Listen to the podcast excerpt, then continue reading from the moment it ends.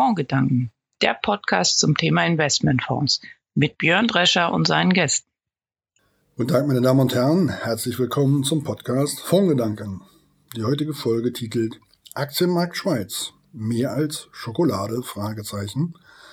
Mein Gesprächspartner, mir zugeschaltet aus der Schweiz, ist Christian Suter. Er ist Analyst und Portfoliomanager für Schweizer Aktien bei der UBS Asset Management.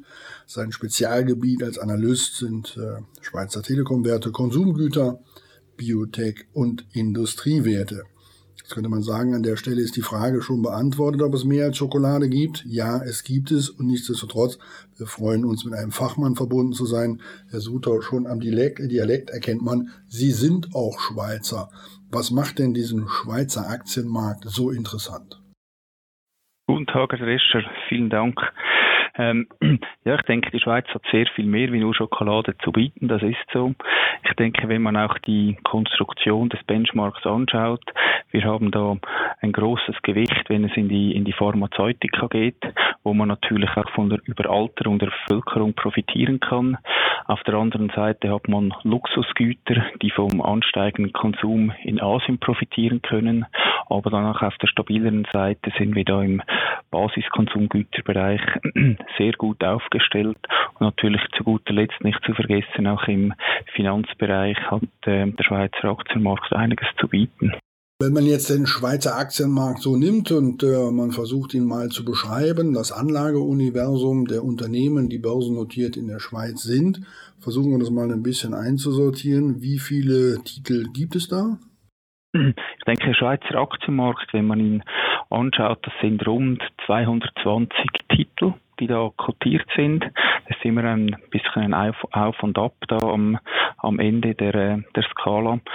Und wenn man es dann mehr im Detail anschaut, sagen wir immer, das sind rund 150, 160 Titel, die wir als investierbar betrachten, gegeben der Liquidität und der Größe von den kleinsten Firmen, wo es nicht viel Sinn macht, da als Minderheitsaktionär sich darin zu betätigen, weil da vielleicht Familieninteressen im Vordergrund stehen oder ähm, gar keine große Rücksicht auch auf Minderheitsaktionäre genommen wird und entsprechend setzen wir da eigentlich die, die Messlatte auch an auf Unternehmen, die da einen Free Float ausweisen von 100 Millionen Franken oder mehr.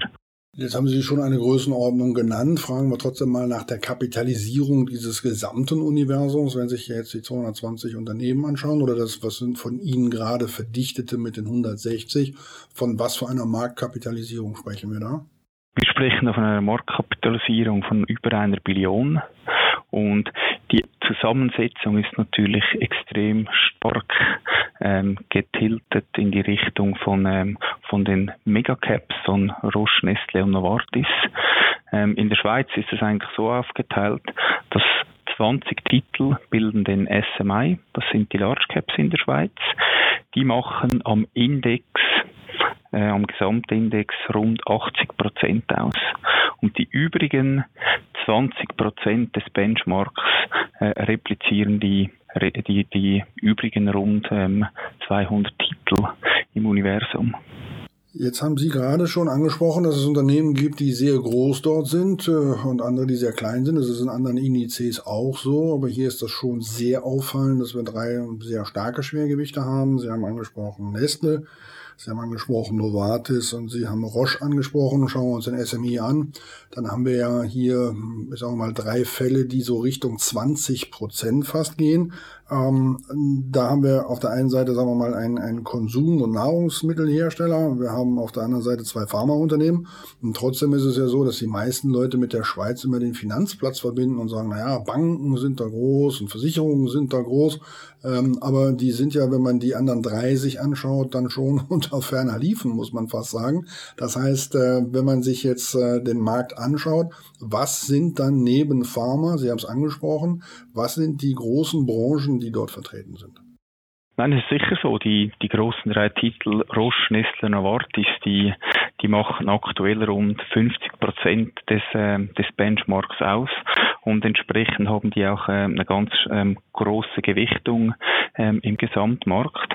Ähm, Finanzen, das ist natürlich äh, eine Bewegung, die sich über die Zeit ergeben hat. Dieses Gewicht im Benchmark war sicher zwischendrin auch mal höher. Aktuell sind wir bei knapp 20 Prozent, was die, die Finanzwerte im Index ausmachen. Das setzt sich natürlich aus einem großen Gewicht äh, Versicherungen, aber auch ähm, Banken zusammen. Und äh, in diesen Bereichen befinden sich dann auch die von der Marktkapitalisierung her gesehen ähm, viert- und fünftplatzierten mit der ähm, mit der äh, Zürich Versicherung und der UBS, die rund knapp 4% und 3% ähm, im Benchmark ausmachen. Wenn wir dann weitergehen auf die verschiedenen Industrien, ist sicher auch noch zu erwähnen, dass wir da knapp 13% im Industriebereich haben, im Benchmark, und alle übrigen äh, Industrien äh, bewegen sich da in einer Größe von unter 3%. Entsprechend ist sicher der Konsumbereich, ähm, das Gesundheitswesen, Finanz, ähm, aber auch zum Teil Industrie die dominierenden Faktoren im, im Schweizer Aktienmarkt.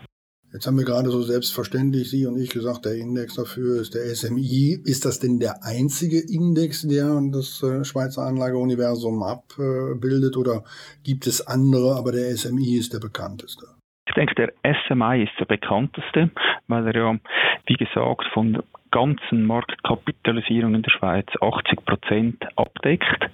Ähm, für uns als aktive Portfolio-Manager erachten wir aber den SPI als ähm, interessanteren Benchmark, weil der die gesamte Titelauswahl widerspiegelt und für ähm, Investoren, die da eher auf der klein- und mittelkapitalisierten Seite unterwegs sein wollen, dann gibt es noch den SPI Extra. Das sind eigentlich die gängigsten Bausteine, die wir verwenden. Es gibt da noch den SMIM, der ähm, eine Art des Konstruktes ein SMI ist, plus die größeren Midcaps. Wir erachten aber den SPI als spannender, weil er eigentlich die ganze Palette äh, zur Auswahl bietet von Titeln, in die man investieren kann.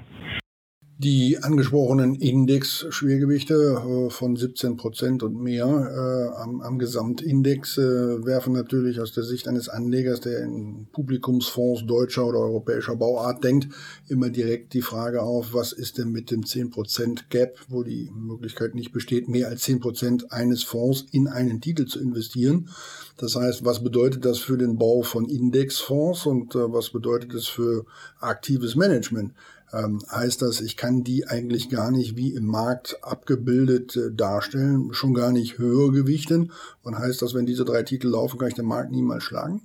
Das ist ganz klar so, dass man da natürlich ähm, ähm, abdivergiert ähm, vom Benchmark aufgrund dieser 15-40er Regeln, ähm, weil man das ja nicht ähm, exakt nachbilden kann.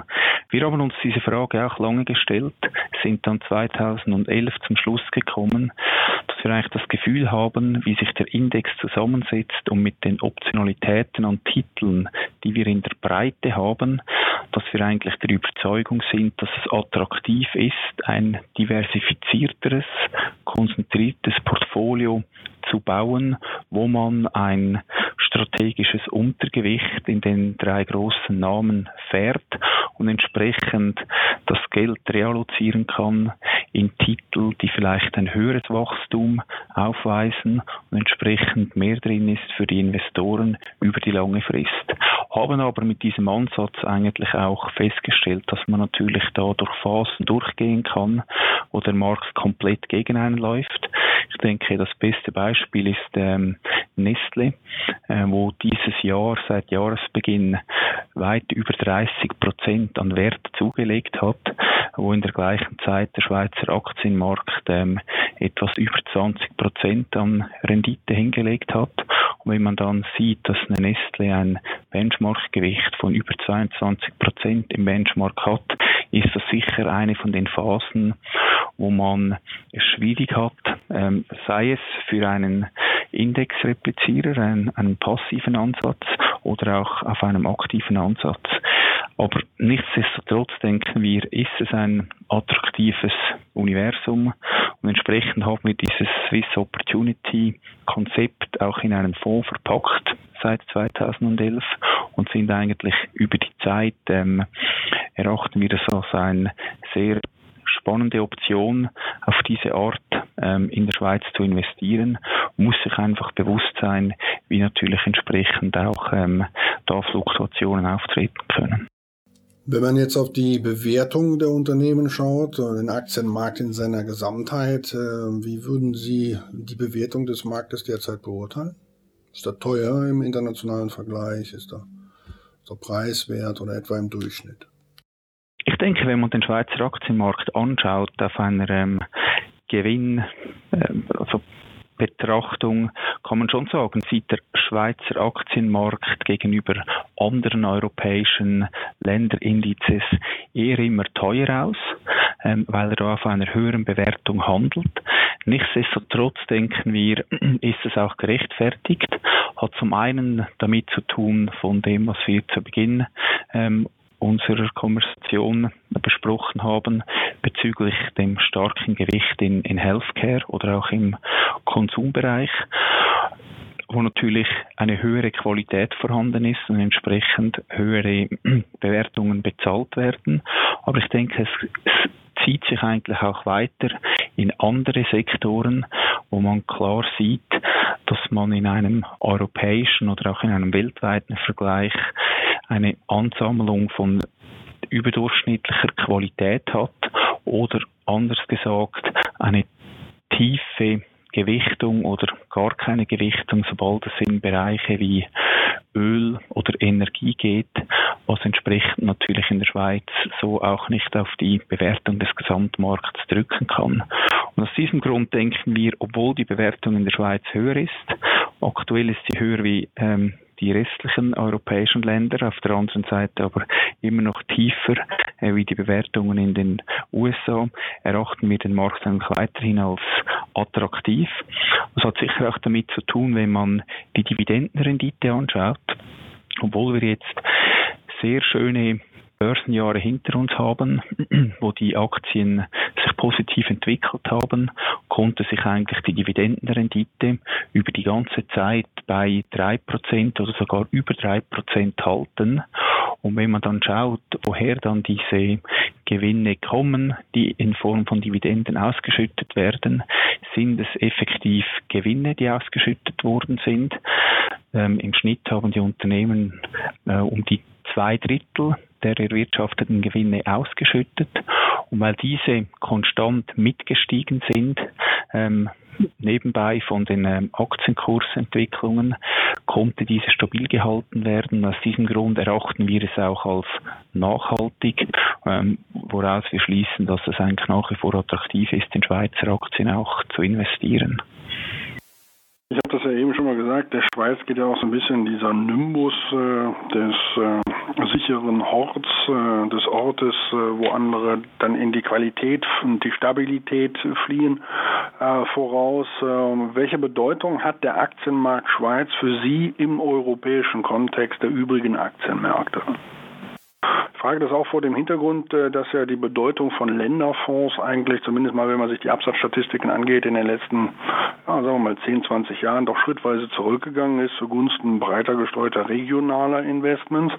Ähm, da entsteht aber schon der Eindruck, dass äh, die Schweiz da irgendwie einen Sonderstatus hat. Worauf führen Sie zurück und was, was macht den, den so interessant, den Schweizer Aktienmarkt im europäischen Umfeld? Ich denke, es hat sicher ähm, mit dem zu tun, was Sie besprochen haben, mit der, mit der Qualität und entsprechend auch mit den drei großen Titeln, äh, die, die Aura, die da ausgestrahlt wird, aber natürlich auch mit den innovativen Modellen von Firmen, die wir da im Benchmark sehen. Ich denke, es ist sicherlich der Trend, wenn man ihn anschaut, dass mehr auf regionale Allokationen gesetzt wird. Daraus würde ich schließen, dass nicht ähm, ähm, Asset Allocators sich auch dafür entscheiden, vielleicht mal ein Übergewicht in einem Markt wie der Schweiz zum Beispiel via eines ähm, Länderfonds zu fahren, ähm, wobei da sicher auch noch zusätzlich hineinspielt ähm, äh, die ganze Währung. Ähm, weil ja nebst ähm, der Qualität der Schweizer Aktienmarktes auch immer wieder aufgebracht wird, die, sage jetzt mal, die Stabilität und die Sicherheit ähm, des Schweizer Frankens. Und das ist sicher eine Kombination, woraus man sieht, dass es immer wieder Phasen gibt, wo man vielleicht eine Überallokation in einem stabilen Hafen oder in einer stabilen Währung sucht und entsprechend ähm, da beim einen oder anderen ähm, der Schweizer Aktienmarkt auch auf dem Radar und Schirm entsprechend bleibt. Vielleicht eine Anekdote, wenn wir es sehen bei uns intern, wenn wir mit unseren Kollegen diskutieren, die zum Beispiel europäische Portfolios managen oder globale oder Portfolios, da sieht man immer wieder, dass die Tendenz aus einem Value-Ansatz ähm, dahin führt, dass man die Schweiz strukturell untergewichtet ist, weil wir von höheren Bewertungen sprechen. Aber eigentlich, wenn man die dann die zugrunde liegende Entwicklung ähm, des Schweizer Aktienmarktes oder der zugrunde liegenden Titeln sieht, dass sich das eigentlich über ähm, manch eine Periode auch als falsch herausgestellt hat, weil eben diese höhere Bewertung auch weiter beibehalten werden konnte oder die Titel sind in ihre Bewertung hineingewachsen, getrieben durch Umsatz- oder Gewinnwachstum, das sie ausweisen konnten. Jetzt haben wir uns eine Viertelstunde miteinander unterhalten. Es ist noch kein einziges Mal das Wort Franken gefallen. Welche, welche äh, Funktion, welchen, welche Bedeutung hat der Schweizer Franken in diesem Zusammenhang? Investieren nicht vielleicht viele auch einfach in Schweizer Aktien, weil sie im Franken sein wollen? Und inwieweit ist der Fluch und Segen für den Aktienmarkt Schweiz zugleich? Nein, da gebe ich Ihnen recht. Ähm, es kann wirklich beides bedeuten. Fluch und Segen, wie Sie sagen. Ähm, in Aktien in der Schweiz investiert zu sein im Schweizer Franken, weil ja entsprechend die Währung auch immer einen Einfluss hat auf die Titel. Aber ich denke, es gibt da verschiedene Aspekte, die man auch ähm, betrachten sollte. Wenn man in Schweizer Aktien investiert, was sich viele nicht bewusst sind, wenn man das Umsatzvolumen des gesamten Marktes nimmt von den rund 220 Titeln, die in der Schweiz ähm, kotiert sind, dann generieren diese 220 Titel im Schnitt rund 10% ihres Umsatzes in der Schweiz. Und daraus lässt sich eigentlich auch schnell ablesen, dass die Einnahmequellen für die Firmen, die in der Schweiz kotiert sind, zu 90 Prozent ähm, in anderen Währungen bezahlt wird, werden, hauptsächlich natürlich aus dem Euroraum oder aus dem US-Dollar-Raum. Und entsprechend haben sich die Firmen auch, mussten sie sich auch darauf einstellen, ähm, über die Jahre, wo der Schweizer Franken immer stärker geworden ist, wie können sie sich gut dagegen absichern. Und entsprechend haben viele dieser Firmen auch begonnen, die Kosten immer weiter dahin zu verlagern, ähm, wo auch die, die Erträge anfallen, dass man da, wie sagen die, einen Natural Hedge ausweisen kann und entsprechend weniger sensitiv ist auf die Währungen, wie sie sich entwickeln. Das hat sicher äh, dazu beigetragen, dass da auch mehr Stabilität hineingekommen ist, was es auch nachhaltiger macht, das Geschäftsmodell für die Firmen, dass sie der ganzen Wechselkurs nicht äh, zu 100 Prozent ausgesetzt sind. Aber auf der anderen Seite mit vielen Unternehmen, die machen ja gerade ähm, Marketing für sich selber, indem sie sagen, wir sind viel innovativer, wir haben hochqualifiziertes Personal ähm, in unserer Schweizer Ländergesellschaften. Entsprechend können wir attraktive Produkte an unsere Abnehmer liefern. Und diese Firmen verstehen es, dass sie eigentlich einen großen Teil ihrer Innovation hier in der Schweiz entwickeln, sind sich auch bewusst, dass es vielleicht teurer ist, wie wenn sie die gleiche Produktion irgendwo im Ausland fahren. Aber dann, sobald sich ein Produkt eingependelt hat oder vielleicht jetzt einen Teil seines Wettbewerbsvorsprungs vergeben hat, dann diese Produkte an günstigere Standorte auslagern, um wieder auf neue Innovation setzen in ihren Schweizer Märkten. Eine andere hm, Bemerkung, die wir letztes Mal in einem Meeting mit einem CEO einer Schweizer Industriefirma geführt haben, als wir ihn auch gefragt haben, ja, was bedeutet jetzt, wenn sich der Franken wieder weiter verstärkt, dann war seine ähm, Aussage, ja, er findet das gut. Das gibt ihm wieder einen Grund, noch wettbewerbsfähiger zu werden und hat so auch ein gutes Argument gegenüber der Belegschaft, um sich dann langfristig ähm, eine noch bessere Marktposition sichern zu können, obwohl es natürlich klar ist, dass kurzfristig sowas auch mal auf die Marge schlagen kann. Das härtet also ab, die Rosskur. Ähm, fragen wir dazu äh, auch nochmal nach der Notenbank, äh, Stichwort Franken. Äh, um äh, den Franken halbwegs unter Kontrolle zu behalten, hat die Notenbank ja zeitweilig versucht, ähm, besonders viel äh, auch andere Währungen anzukaufen und im Ausland zu investieren und hat in diesem Zusammenhang vor allen Dingen auch entlang der Weltindizes in den USA, in Europa ausländische Aktien gekauft. Kauft sie auch Schweizer Aktien an? Nein, Schweizer Aktien sind in diesem Sinne nicht vorgesehen, dass die Nationalbank da investiert, ist aus dem einfachen Grund getrieben, weil sie ja um den Schweizer Franken zu schwächen ausländische Währungen kauft, muss sie entsprechend die Liquidität, die sie da im Euro oder im US-Dollar aufbaut, auch in diese entsprechenden, in diesen entsprechenden Währungen investieren. Und somit ist eigentlich der Schweizer Aktienmarkt nicht davon tangiert, wenn da die Nationalbank ihre Überschussliquidität auch anlegt. Wir haben jetzt schon ein paar Mal eben äh, unterstellt, dass der Schweizer Aktienmarkt äh, auch wegen seiner Stabilität äh, gekauft wird. Können Sie das denn anhand von Untersuchungen empirisch belegen? Ist es so, dass Sie mit Blick auf die Volatilität beispielsweise sagen können, der Schweizer Aktienmarkt ist weniger volatil als, ich sag mal, im Vergleich der deutsche oder äh, der Euro-Stocks? Ähm, was kann man äh, dazu sagen, inwieweit sich diese zunächst einmal gefühlt unterstellte Stabilität dann auch wirklich äh, in den Kursen niederschlägt? Da kommt mir gerade eine Präsentation in den Sinn, ähm, an der ich teilgenommen habe vor ein paar Wochen.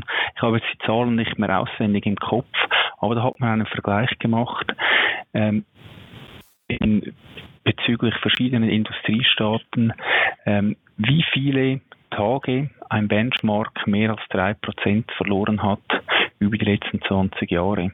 Und da ist ganz klar herausgekommen, dass die Schweiz da viel tiefere Volatilität hat, sprich ähm, der Aktienmarkt war, der die wenigsten Tage ähm, in dieser Zeitperiode mehr als drei Prozent an Wert verloren hat. Und dieses Bild würde sich auch bestätigen mit der Volatilität, wenn man da auf längerfristige Kennzahlen schauen würde und eigentlich das auch untermauert, dass wir besprochen haben, dass die Volatilität tiefer ist aufgrund auch ähm, der Zusammenstellung äh, des Benchmarks mit den Industriegewichten und den Unternehmen, die sich darin befinden.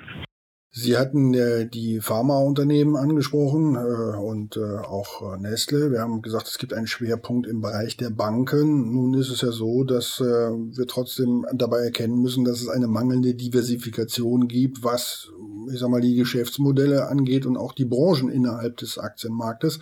Frage also äh, von Ländern, wo wir schon gesehen haben, dass ihre Schwerpunktbranchen ähm, auch mal äh, da niederliegen können. Ich sag mal, deutsche Stahl- und Kohleindustrie war lange Zeit auch unser Aushängeschild. Ähm, Im Augenblick äh, sind wir sehr abhängig von der Automobilindustrie auch da äh, und zeigen sich gewisse Risiken und Verwerfungen. Ähm, würden Sie sagen, mit Blick auf diese Klumpen, die man da erkennen kann in der Zusammensetzung äh, des Aktienmarktes, das seien auch Klumpenrisiken, die man wirklich als Risiken auch verstehen sollte? Ich denke, man muss es da in, in zweierlei, zweierlei Hinsichten anschauen. Auf der einen Seite gebe ich Ihnen absolut recht, wenn natürlich ein Investor auf den Schweizer Aktienmarkt schaut und das Gefühl hat, das ist nicht interessant, über die nächsten Jahre zum Beispiel im Gesundheitswesen investiert zu sein, weil da die Regulierung viel stärker greifen wird, dann wäre das sicher ein Grund, ähm, wieso man auch den, den Schweizer Aktienmarkt meiden sollte, der fast 35 Prozent seines Indexgewichts im Gesundheitswesen hat. Auf der anderen Seite mit diesen Indexschwergewichten ähm, Roche, Novartis. Ich denke, wenn man sieht, wie diese aufgestellt sind, ist es nicht so, dass sie die Hauptzahl ihrer Mitarbeiter hier in der Schweiz beschäftigt. Diese Firmen sind eigentlich sehr global aufgestellt. Eine, äh, Im Gesundheitswesen ist da sicher auch ein große Allokation der Mitarbeitenden in den USA und über die ganze Welt verteilt. Und noch diversifizierter operiert da sicher Nestle, wo in vielen Ländergesellschaften eigentlich das Geschäft auch lokal vorantreibt. Also ich denke, für die Schweizer Wirtschaft oder die Schweizer Firmen, die von der Schweizer Wirtschaft abhängig sind, würden jetzt darunter nicht extrem leiden. Aber es ist so, wenn man es natürlich als Investment anschaut, muss man sich das natürlich bewusst sein, dass man da gewisse Wetten eingeht in äh, diese entsprechenden Sektoren. Und da sollte man schon auch davon überzo überzogen sein, dass man so investiert sein will oder es auf jeden Fall im Hinterkopf haben, damit man auch weiß, wer, wieso vielleicht die eine oder andere Bewegung am Schweizer Aktienmarkt anders vonstatten geht in einer Zeitperiode, wo sich vielleicht ein international aufgestelltes Portfolio da in eine andere Richtung bewegen kann. Das ist. Gegen Ende äh, des Interviews, Herr Suter, möchte ich nochmal auf eine Frage zurückkommen, wo ich eben nicht den Eindruck hatte, dass Sie sie schon wirklich befriedigend beantwortet haben, nämlich die nach der Bedeutung eines Länderfonds Schweiz äh, bei insgesamt doch zunehmender Bedeutung von Regionenfonds. Das heißt, ich verbinde damit die Frage, welchen, welche Eigenschaften hole ich mir ins Portfolio, wenn ich einen Länderfonds Schweiz mir hole? Wer ähm, ist der typische Käufer eines solchen Fonds? Ich nehme mal an, das ist nicht der deutsche Privatanleger mit 10.000 Eimeranlage. Dass, dass es eher Schweizer sind, äh, die sich einen Aktienfonds Schweiz kaufen, das äh, kann ich mir vielleicht auch vorstellen. Ähm, aber äh, wenn wir das nochmal versuchen einzuordnen, wer nimmt sich einen so spezialisierten Aktienfonds in sein Portfolio rein und was verbindet er dann damit, wenn er sich den holt? Wir sehen sicher, dass ähm, Schweizer Privatpersonen diese Fonds kaufen, ähm, aber auch die Pensionskassen, die ihren Home Bias ähm, replizieren wollen. Aber auf der anderen Seite haben wir auch internationale Investoren, die einen Länderfonds Schweiz nachfragen, weil sie die überdurchschnittliche Innovation wiedersehen in den Aktien, die das widerspiegeln und entsprechend davon auch profitieren wollen. Zum anderen ist es sicher, was wir besprochen haben, die defensive Ausrichtung mit der Branchengewichtung, aber natürlich auch ähm, des Schweizer Frankens, weil man da davon äh, zusätzlichen Stabilität profitieren kann. Wir haben das auch gesehen, als da zum Beispiel ähm, mehr Volatilität in die Weltmärkte gekommen sind. Da hat der ein oder andere Investor, wollte er Geld sozusagen auch parkieren in sicheren Häfen. Und da bieten sich natürlich ähm, große Schweizer Titel an, weil zum einen die Firmen ja so aufgestellt sind, dass sie die Kursrisiken zum Schweizer Franken absichern können, aber auch entsprechend eine gute Liquidität bieten. Und ein zusätzlicher Faktor ist sicher, ich habe zu vorhin einmal erwähnt, dass ja nur 10% des Schweizer Umsatzes nur, nur 10% des Umsatzes in der Schweiz ähm, generiert wird. Und sozusagen der Umge Umkehrschluss ist, man hat 90 Prozent äh, des Umsatzes ist global diversifiziert. Ein Großteil natürlich in die Eurozone, in die USA, aber auch ein beträchtlicher Teil direkt in Emerging Markets. Also ein Schweizer Aktienmarkt ist gelingt mit dem globalen Wachstum, was sicher auch die Attraktivität für den einen oder anderen Investor bringt, global investiert zu sein in einer stabilen Währung. Herr Suter, das war schon fast äh, ein Wort zum Schluss. Ähm, wir halten mal fest, der Aktienmarkt Schweiz ist mehr als Schokolade, zeigt aber äh, gewisse äh, Klumpen und Konzentrationen auf einige Schwergewichte. Ähm, und äh, wir halten ebenfalls fest, äh, die Schweiz ist ein Albtraum und kein Albtraum. Und äh, dementsprechend lohnt es sich, mit diesem Anlageuniversum mal zu beschäftigen, was im Rahmen dieses Podcasts hiermit geschehen ist. Herr Suter, ich frage immer alle meine Gesprächspartner zum Ende des Podcasts, ob sie eine Literaturempfehlung für uns haben. Ähm, haben Sie etwas, wo Sie sagen, das ist etwas, wo Börse im Allgemeinen oder der Aktienmarkt Schwarz, äh, Schweiz und seine Bedeutung ähm, sich gut nachvollziehen ließe? Ja, wenn man sich für den Schweizer Aktienmarkt interessiert, ist es sicher so eine, eine gute Lektüre, ähm, die auch wir ähm, regelmäßig studieren, ist die, die Finanz und Wirtschaft, wo eigentlich der Leser ähm, auf dem aktuellen Stand gehalten wird über Schweizer Unternehmen, über die Schweizer Wirtschaft, ähm, die in einer äh, Papierausgabe herausgegeben wird, aber auch online äh, zugänglich ist. Ähm, das erachten wir sicher als gute Lektüre, wenn man da auf dem neuesten Stand über die Schweizer Börse bleiben will. Herr Sutter, ich bedanke mich bei Ihnen für das Gespräch, was wir miteinander geführt haben. Ich erinnere die Zuschauer nochmal daran, dass wir eine E-Mail-Adresse haben, wo man uns Nachrichten zukommen lassen kann, Anmerkungen zu dieser Sendung, Empfehlungen für zukünftige unter podcast.fondgedanken.de Und ansonsten verabschiede ich mich hier aus dem ABC Tower in Köln mit einem Kölschen. Tschö.